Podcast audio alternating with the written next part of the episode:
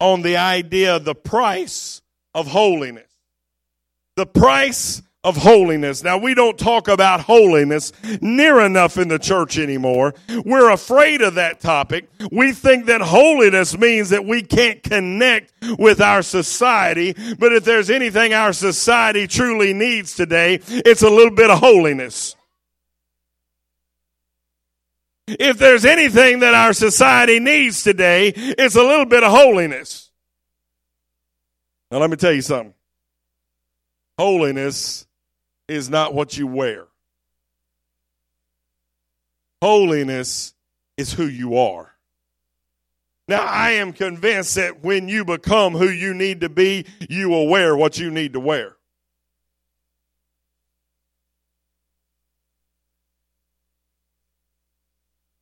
I am convinced that when you become who you need to be, you will wear what you need to wear. This idea that the new church doesn't need to worry about modesty and the new church doesn't need to worry about this reverence and respect and all these other things is a bunch of, as the Greek would say, hogwash.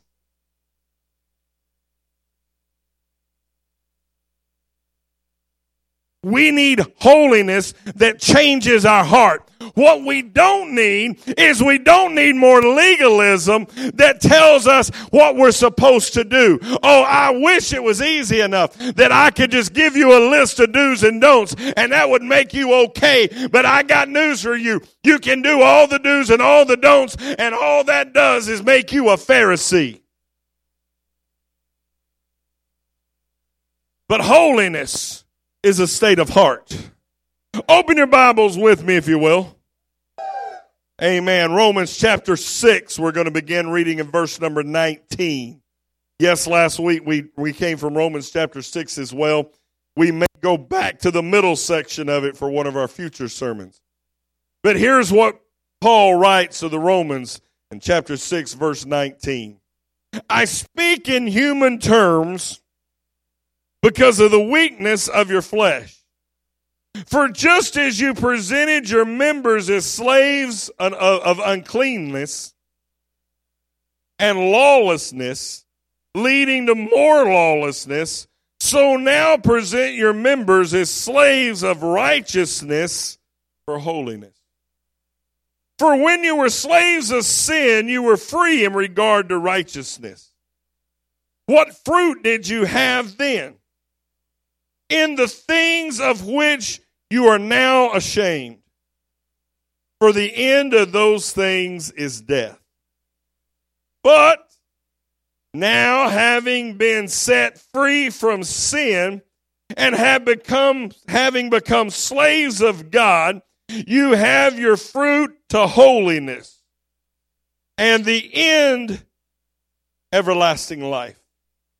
For the wages of sin is death but the gift of God is eternal life in Christ Jesus our Lord. Let's go the Lord in prayer.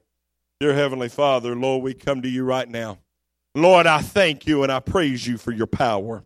I thank you and I praise you for your word. And Lord, I ask that as we move into this sermon, Lord, that you would get me out of the way, Lord, and speak your word directly into the hearts and lives of your people. Let every ear be attentive to the power and the anointing of your spirit this morning. Lord, I thank you and I praise you in Jesus' name. Amen, amen, and amen. You may be seated. As I said earlier, we've come into a time in history where we don't talk about holiness because we've misunderstood what holiness really is. When holiness becomes religious, it loses its effectiveness. Religion is the ability to follow a rule. Relationship is the ability to submit to someone.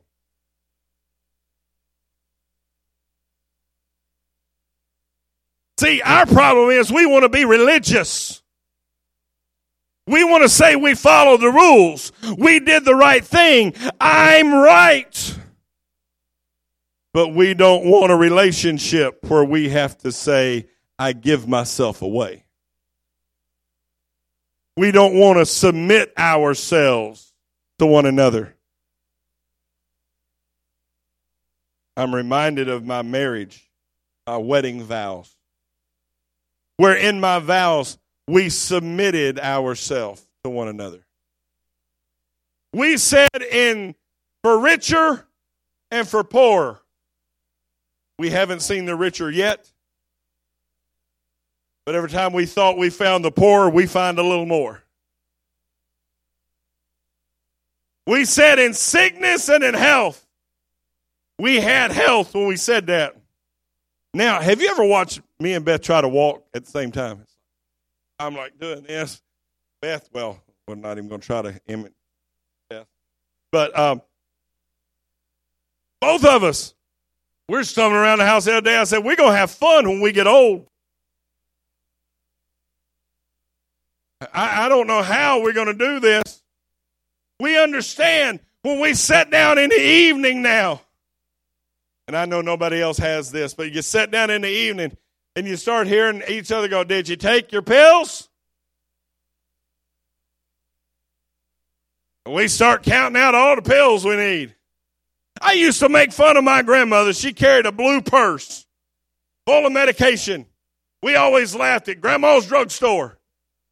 I went somewhere the other day and I looked down and I had a big old bag full of pills.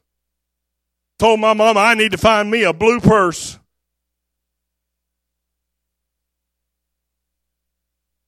We we made a vow, we made a submission to each other that when things got tough, we wasn't running out.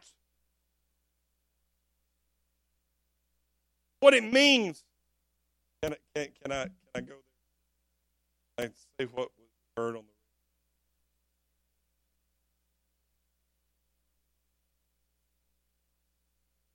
I'm going to say it. She didn't say I couldn't. We were sitting at Sonic Listen Radio, and it was was they were talking about marriage, and they said in the marriage vow it says to love and to cherish until death do you part. And this teacher that was talking on the radio said, Now we sort of understand love. Said, but do we understand what cherish means? He said, Here's my definition of cherish.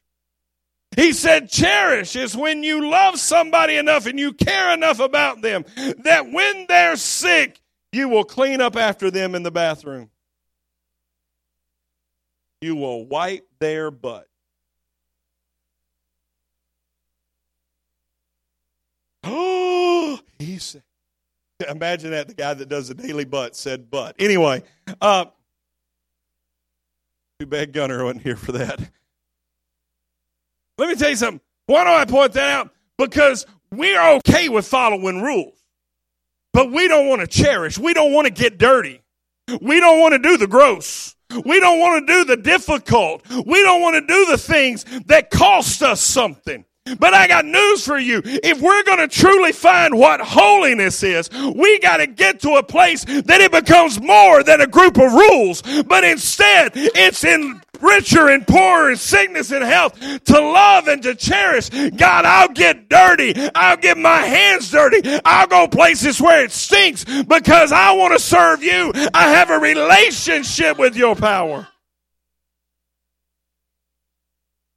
We need we need holiness in the church again.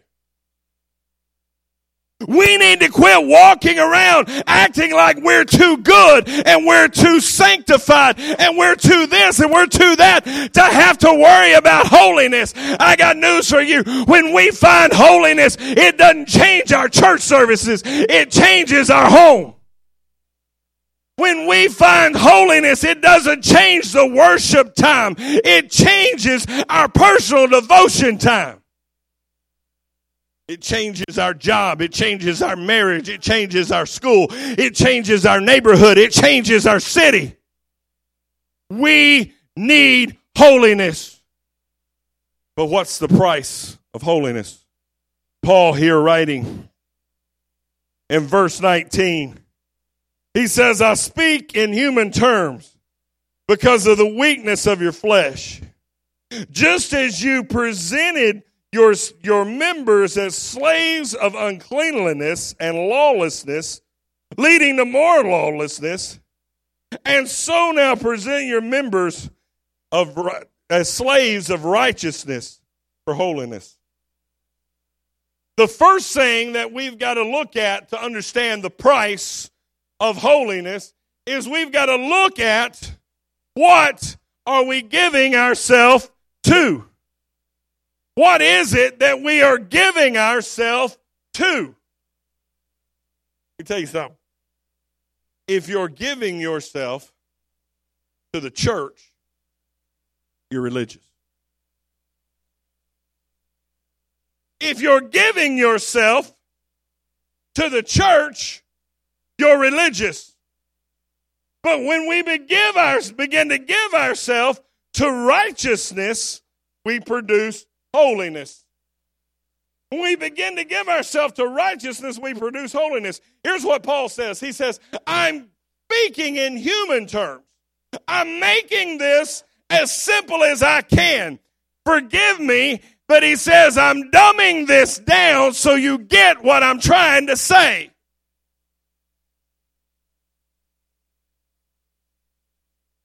Jennifer, my slides aren't working. Help me, thank you.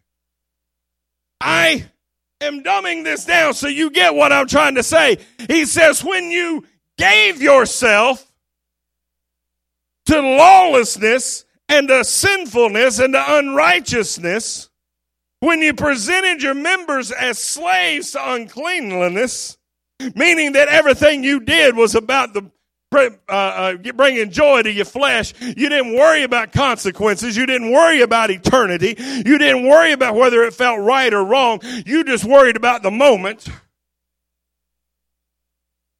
You lived a YOLO life. Now, let me move that into the rest of us that are not that young. YOLO life is you only live once. Because teenagers and young people don't know how to say full words, they just have to speak in letters.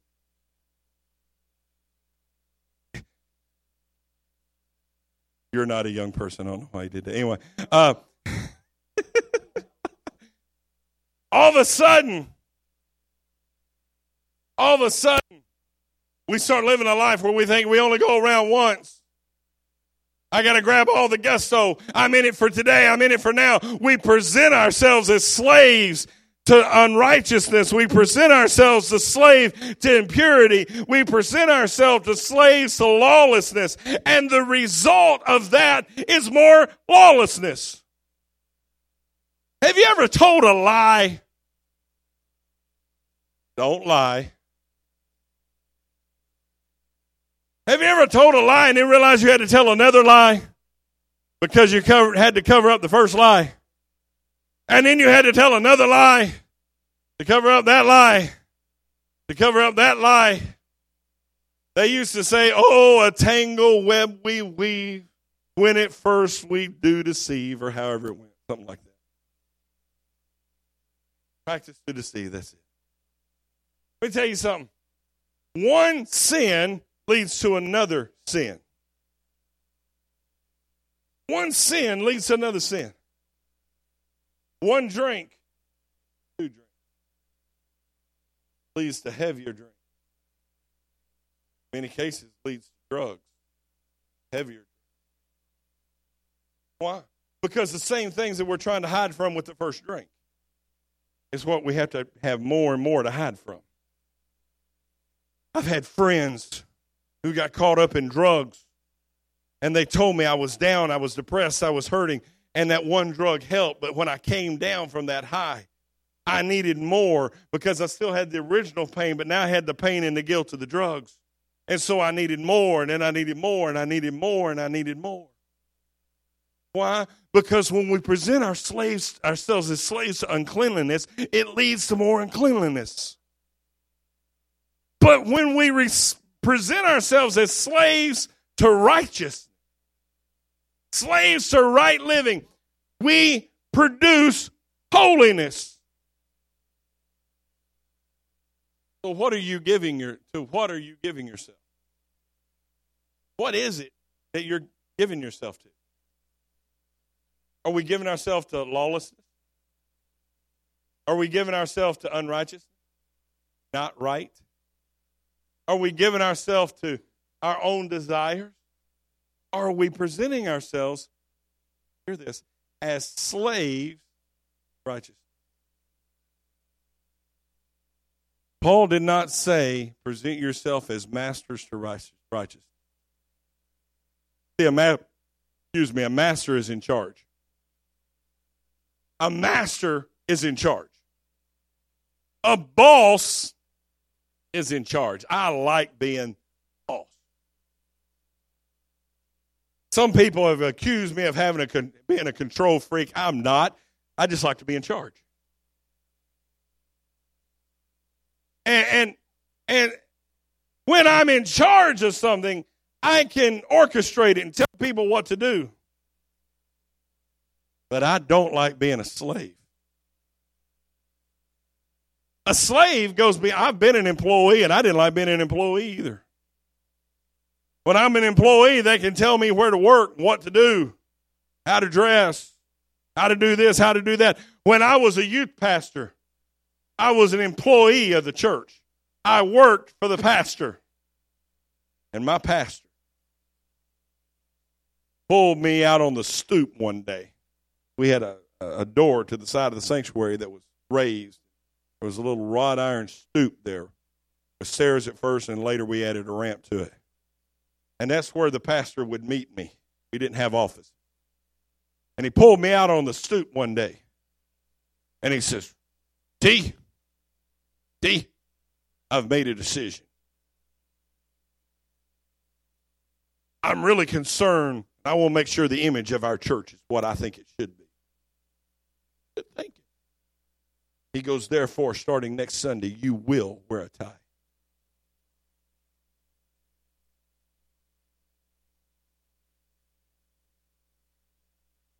Uh, pastor, I don't wear ties.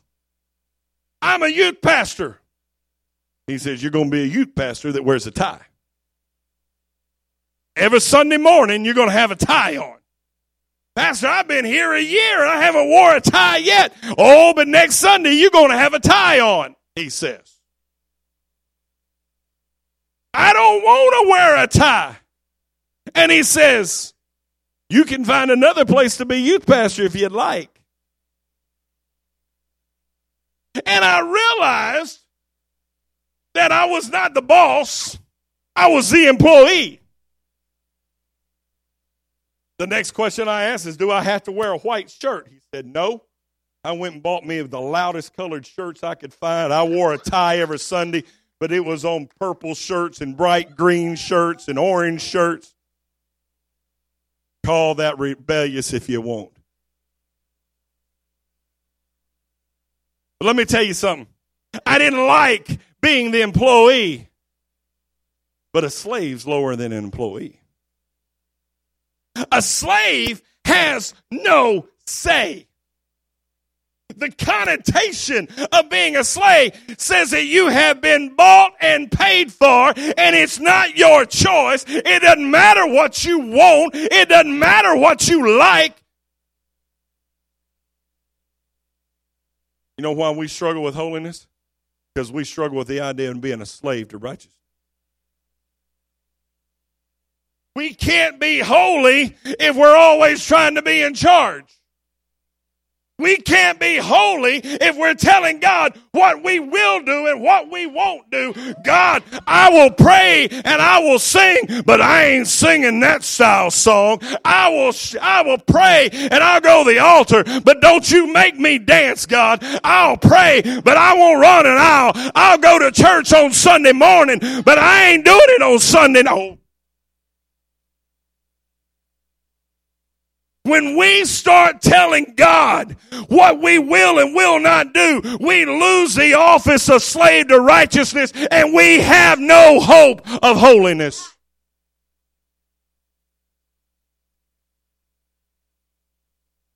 Got him oh, my first point. That's all right, it's early.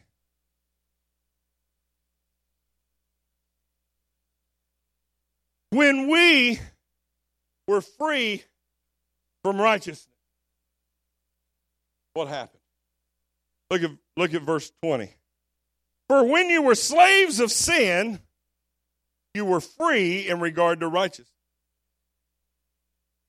When you were a slave to sin, you were free from rightness. Can I tell you something? We are destined, created, and formed to be slaves to something.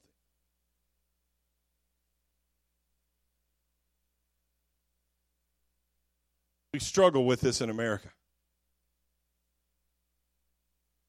We're free. The home of the free. Land of the land of the free and home of the brave. We're not.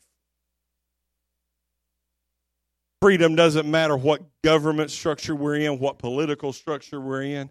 Freedom is something that goes all the way back to right and wrong. And Paul here says, when you were a slave to sin, you were free in regard to righteousness. When you didn't have to worry about if it was right or not, you, whether you understood it or not, you were already a slave, but your slavery was bound to sin. Your slavery was bound to the wickedness in your life. You were bound by that. Now, we understand how many times our sin truly becomes chains around our feet and nooses around our neck because it drives us and it guides us and we can't break free. When we were a slave to sin, we were free from righteousness. When you were a slave to sin, you didn't worry about whether what you did was right or wrong because you were already wrong. You didn't worry about what people thought. People bring that into the church. Our lifestyle in sin, where we go, I don't care what you think. I'm... my, my niece and nephew, nephew in law, whatever, nephew. We went and visited them a couple weeks ago and got there, and they were watching this TV show called Live PD. And and now Pastor Brian used to watch that show all the time.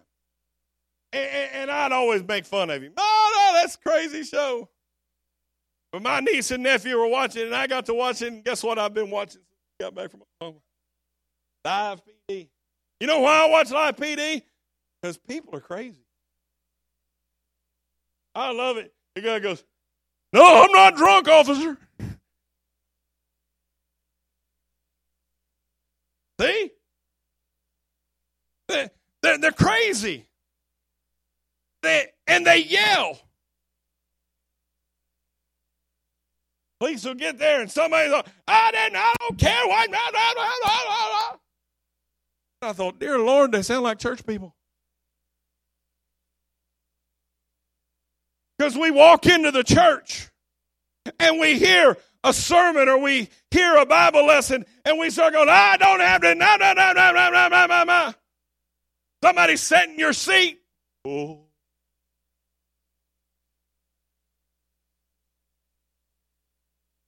Got news for you. We come in with this attitude that I don't care what people think. It's because we're still a slave to sin and we're free from righteousness and we don't care what's right. We don't need to worry about what's right, but we're destined to live the life of sinfulness. He says, when you were free, when, when you were free from righteousness, you were living in sin. What fruit did you have then? Verse 21 says, What fruit did you have then in the things of which you are now ashamed? For the end of these things, death. Says, What was your fruit when you were free from what was right? It was the things you look at and go, Wow, I was crazy. Why did I do that? Ooh, I could get some people telling stories right now. Oh, I bet Sister Connie could tell us a story or two. She ain't ever done nothing. I bet Sister Helen could tell us a story or two. She knew I was coming to her. Howard could take the rest of the day.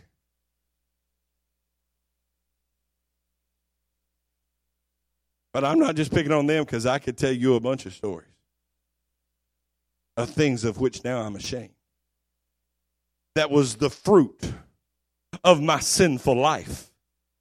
I can tell you stories, even from my childhood, of things that to this day hinder me and hold me back and cause me to struggle at times because they were the fruit of things that I did that I knew were wrong when I did them, but I was a slave to my sin. We carry emotional scars. We carry spiritual scars. Some of us carry physical star- scars as a fruit of the sinfulness that we've lived. But now we struggle with the idea of becoming a slave to God.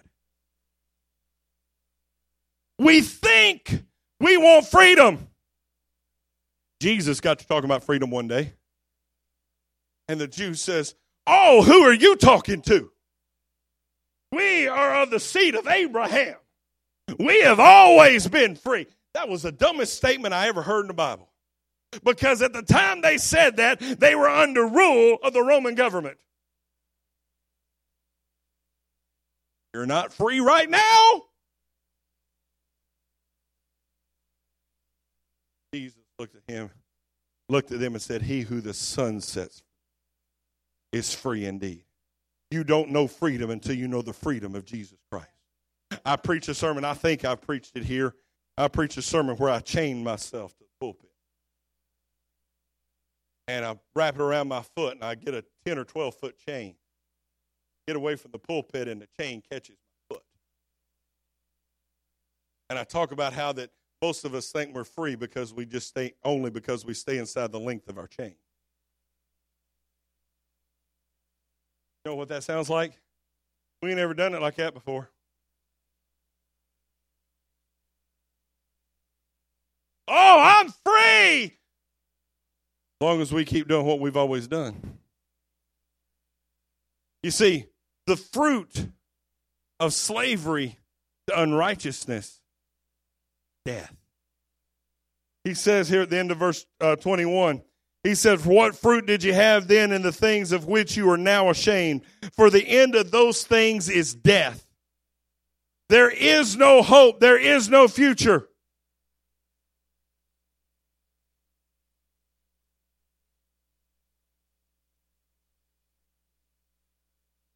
I tell you, most churches in America today, the only future they have is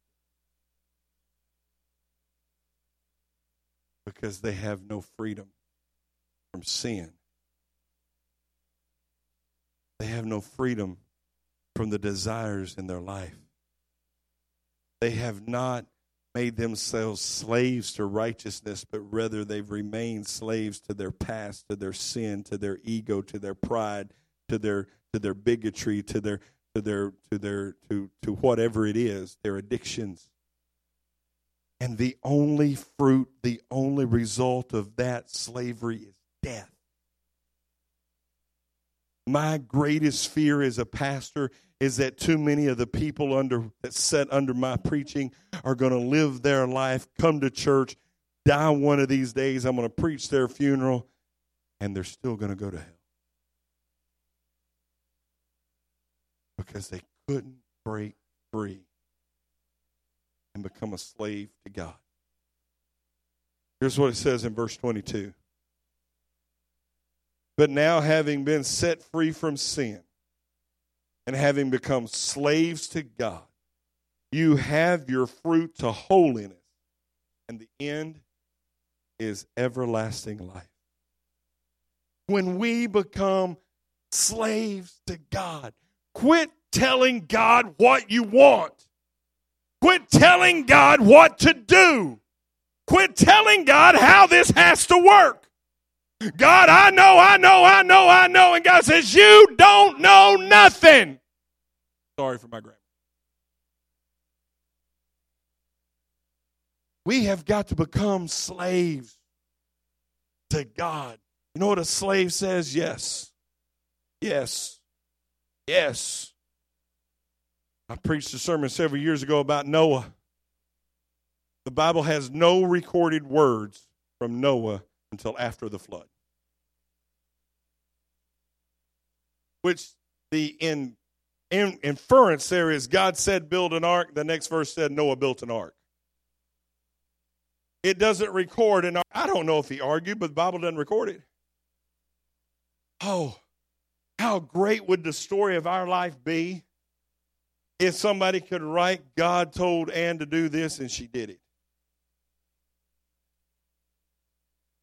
But unfortunately, most of our lives is written this. God told Pastor Tommy to do this, and there's another.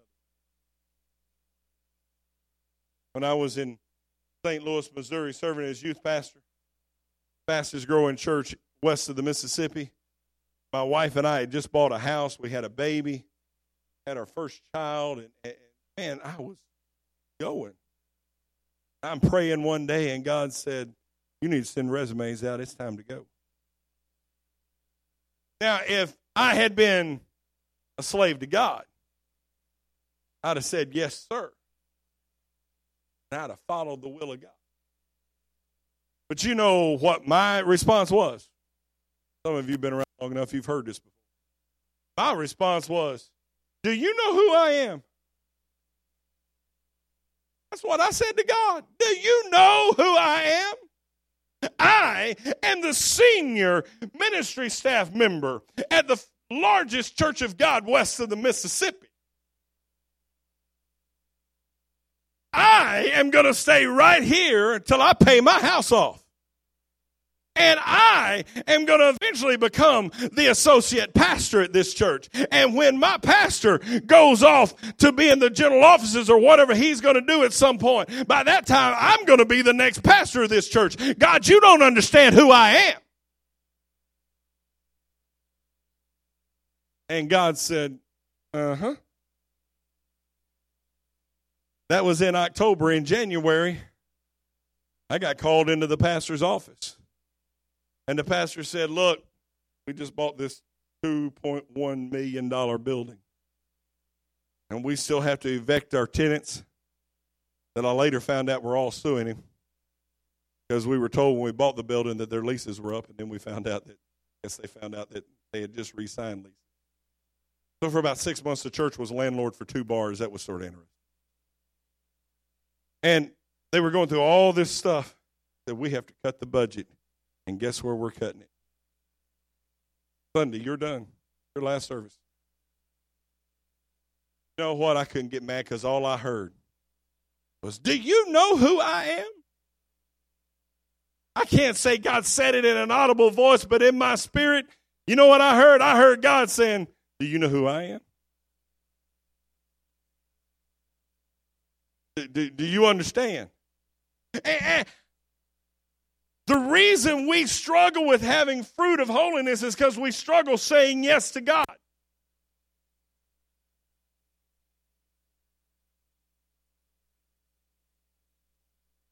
Oh, Pastor, I'd say yes to whatever God told me to do. Well, number one, you can't really say that because uh, the Bible says that that you know, thy word I've hid in my heart that I might not sin against you. That's the word of God but yet you don't read your Bible. So there's number one. The Bible says pray without ceasing, and you can't even come to a church prayer meeting, much less pray at home. The Bible says, forsake not the gathering together of the saints has become a habit of some. Oh, well, I come to church. Yeah, you come to church as long as there's not a softball game or, or a fishing party at the lake. I know I'm meddling tell you something. When you become a slave to God, when you become a slave to God, you quit making excuses for what you're not doing. And you start doing whatever God tells you to do. You become obedient. Now, that's a foreshadow to next week's sermon, which is the price of obedience. You, you, you become obedient. But the, pro- the victory is that what that oh, that slave to God it gives us a fruit in holiness. See, holiness, as I said before, is not about our clothes.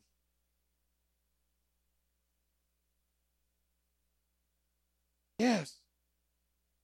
God says go to church, you go to church. God says read the Bible, you read the Bible. if God says you need to go to a mission trip to Africa, you start raising money and going on a mission trip to Africa. Oh, Pastor, I believe God wants me to go on a missions trip, and I believe it's going to happen. You got a passport? Well, no, then you don't believe it. Come on. I believed in missions for years. Curtis used to tell me, You got a passport? No, I ain't got one yet. He finally looked at me one day and he says, Tommy, you can talk about how missions minded you are and how much you want to go on a mission trip, but until you do what it takes to get there, you really don't mean it. I got me a passport and I've had that thing in three or four countries. I was a little depressed because Mexico didn't stamp it. Forward. Tell you something. We've got to get to a place that we become a slave to. Because the fruit of that is holiness. And it leads to everlasting life. This last verse. Verse 23 says, For the wages of sin is death, but the gift of God is eternal life. Christ Jesus our Lord. How many of you have memorized that verse? How many of you quote that verse all the time? How many of you understand that a lot of times we quote that verse out of context? The wages of sin is death, but the gift, the free gift of God is eternal life. Read the rest of the passage. You can't get there until you become a slave to God. What is the price of holiness? Your existence. What is the price of holiness? Your will.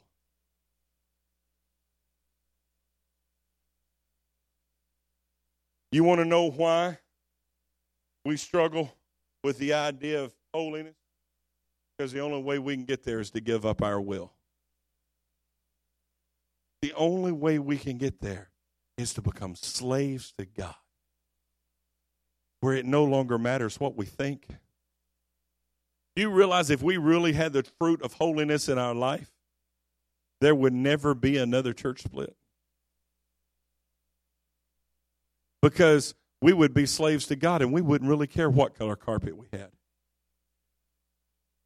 We wouldn't really care what kind of seats we had.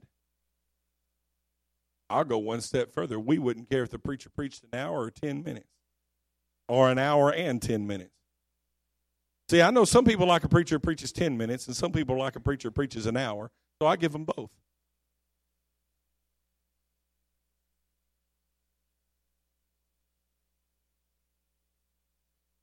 We wouldn't care if we sang hymns or if we sang the newest course out there. We wouldn't say we wouldn't care if we sang music that was 150 years old or 150 days old. It wouldn't matter. We're slave to God. We want to glorify Him.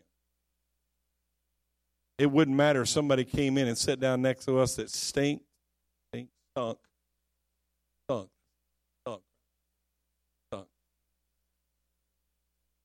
It wouldn't matter. It wouldn't matter if we walked in the church and the seat we've sat in for a thousand years, there was somebody else sitting in. I mean, I know that's hard in this church because I keep moving you. Two for one. But I got news for you. The reason we can't get to holiness. But when we're willing to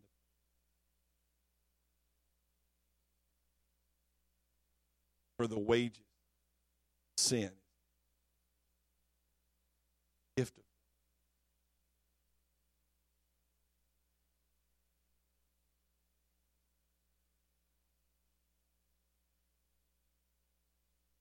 What's a wage? Paid for what you do, right? What's a gift? Paid for what you didn't do. Think into some of you about halfway through lunch. You're going, oh. Wages is being paid for what you've done. Wages. what you've done is sinful, and that's that's the death is. The gift of God, what God gives you as a way. When we become a slave to Him, we give up our will to Him. That's already. We talked about. The price of our freedom is the death of God. Give. I want somebody to come to piano. Tell you something. Can't let this service go without a time of because there are people sitting in this room right now that you're just religious.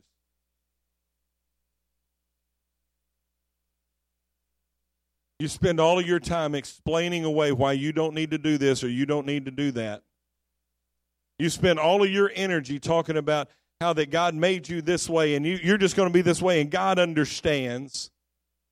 And you spend all of your life and all of your time trying to live your will and make God accept it.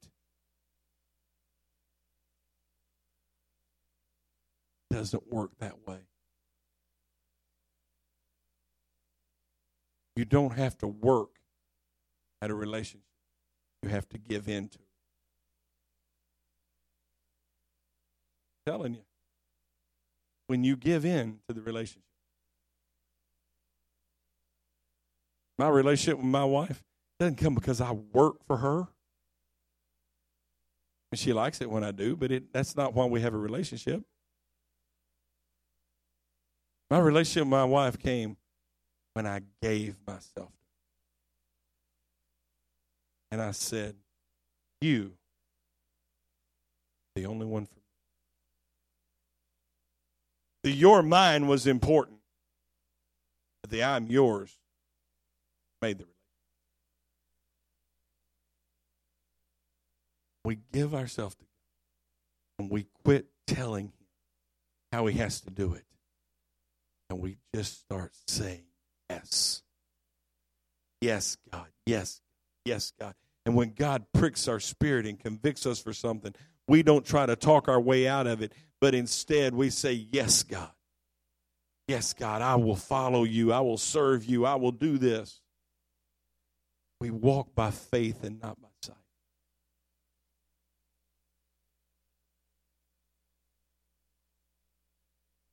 Because the fruit of our slavery to God. is holiness. And the result of that holiness. Here's what I want to do. I want to open these altars up. I'm not going to I'm not going to force you. I'm not going to drag you. If you're here today, you say, Pastor, I just need to again say yes to God. I'm not even saying that this is a sinner's prayer. But you know you've not been saying yes. I need to get back where I used to be. Or maybe I need to get to that place I've always wanted to be. But I've never been willing to say yes. I want you to come to this altar. I want you to find a place around an altar, around the front, around this front couple rows. And I just want you to say yes. Yes. I will be your slave. I will do whatever you ask. Will you join me in the altar?